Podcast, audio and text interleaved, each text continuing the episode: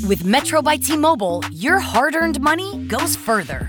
This tax season, there's zero fees to switch. Enjoy Metro's lowest price, just 25 bucks a line for four lines. Plus, get four free Samsung Galaxy phones when you switch. Now that's the best deal in wireless. Metro by T-Mobile, empowering you to rule your day. All lines lose promo rate if any deactivates. No fees on select phones. Limit one per line with eligible port. Excludes sales tax. Limited time offer. Additional terms apply. See metrobytmobile.com. Benvenuti al podcast Democrazia portami via. L'approfondimento che non hai chiesto, ma di cui hai dannatamente bisogno. Oggi a stressarvi i timpani con stile Alesio e Cecilia. Vi ricordate mm, quando una settimana fa più o meno abbiamo parlato di quella mela di Fontana? Ecco, oggi ci concentriamo su quel grand'albero della Lega. Albero di circa 30-31 anni, visto che i primi leghisti scesero con gli elmi in testa fino a Roma nel lontano 1989, al grido di Roma ladrona. Ah, quei bei tempi! Era la Lega Nord del senatur Umberto Bossi, la Padania lavoratrice che scendeva a cazziare i nulla facenti della capitale. Ora, la Lega di Bossi era tutt'altra cosa rispetto a questa. Non che fosse meglio, eh? o peggio, ma certamente ben diversa. Tanto per fare un esempio. Al congresso del 94, Bossi dal palco grida La Lega con l'MSI mai, mai, mai. Noi della Lega siamo quelli che continuano la lotta di liberazione fatta dai partigiani e traditi dalla partitocrazia. Mai coi fascisti, mai con i nipoti dei fascisti, mai! Era un'altra lega, che alla fine si piegò a Berlu stando nel PDL con Alleanza Nazionale. Però ecco, almeno non si pubblicavano ancora libri, biografie con case editrici fasciste tipo Altaforte. Ma anche quella lega aveva le sue belle beghe giudiziarie. Già durante Mani Pulite venne fuori che la Lega aveva preso una mazzetta da 200 milioni di lire. Trovate la testimonianza di Bossi al processo Enimont su YouTube, godetevela. Ma anche sorvolando le inchieste di Tangentopoli, la Lega Nord ha dato soddisfazioni. Negli anni la Lega ha provato due volte a battere moneta padana. Nel 92 crearono la Lega in tagli da 2 e da 5, usata poi per la festa del partito a Brescia, è morta lì. Nel 97 ci riprovano con lo scudo padano. Banconota verde, col faccione di Bossi. Insomma, come fai a dire di no?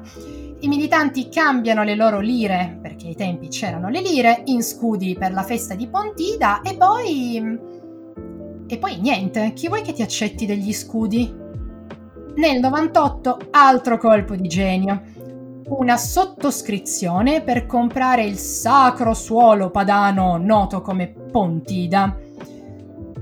Se tutto questo vi sembra assurdo, tranquilli, lo è, ma è anche tutto realmente accaduto.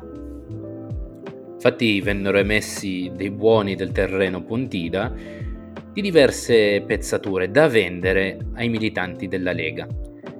Per chiarire, i militanti non ottenevano davvero un pezzo di terra a Pontida, ma bensì una bella pergamena celtica e il loro nome inciso su una stele. Un investimento geniale, direi. Che infatti finisce malissimo. La Lega aveva anticipato bei miliardi per questo acquisto, solo che le vendite vanno a rilento e devastano i bilanci. Si fecero salvare dalla Banca Popolare di Lodi, ai tempi in mano a Fiorani, che era ancora a piede libero con un prestito da circa 11 milioni di euro. È evidente che con dei successi di questo genere il passo successivo sia stato quello di farsi una banca. Sembra una battuta, ma è, è tutto vero, lo giuro. La Lega Nord nel 2000 fonda la Credi Euro Nord e comincia una campagna a tappeto in tutte le sedi della Lega per convincere il popolo padano ad investire. Peccato che si dimentichino di dire che si tratta di un investimento ad altissimo rischio, visto che la società non è quotata in borsa. E infatti dopo tre anni la banca padana è già al fallimento. Il bilancio del 2003 vede 8 milioni di euro di perdite e 12 di sofferenze. Strepitosi. Inutile dire che la banchetta padana venne poi salvata dal solito Fiorani, a.k.a. popolare di Lodi. Un'altra geniale idea leghista che ha funzionato alla grande è il mitico villaggio vacanze Skipper in Croazia. Siamo nel 98 e i leghisti decidono che non se ne può più di queste spiagge italiane piene di terun e immigrati. Il popolo verde merita delle vacanze migliori. Quindi Bossi e Signora l'ex tesoriere della Lega, ormai passata a miglior vita, e l'allora presidente del Consiglio regionale del Veneto si imbarcano nell'impresa. La Lega crea due società che devono occuparsi della realizzazione del progetto e becca un primo finanziamento da una banca della Carinzia, ovvero austriaca. Oltre al finanziamento iniziale, la Lega raccimula milioni dai militanti leghisti. In caso vi steste chiedendo ma questo villaggio che fine ha fatto? La risposta la dà la Cassazione. Bancarotta! Secondo la sentenza, le due società che si dovevano occupare della realizzazione del villaggio Skipper erano due scatole vuote. La prima, la Euroservice, non ha praticamente capitale sociale e ha un'operatività inesistente.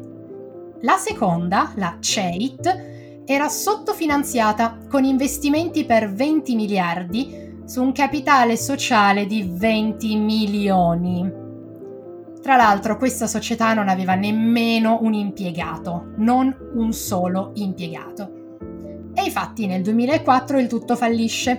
La banca austriaca, che non sta vedendo nemmeno un centesimo, si confisca il villaggio e le due società della Lega cessano di esistere.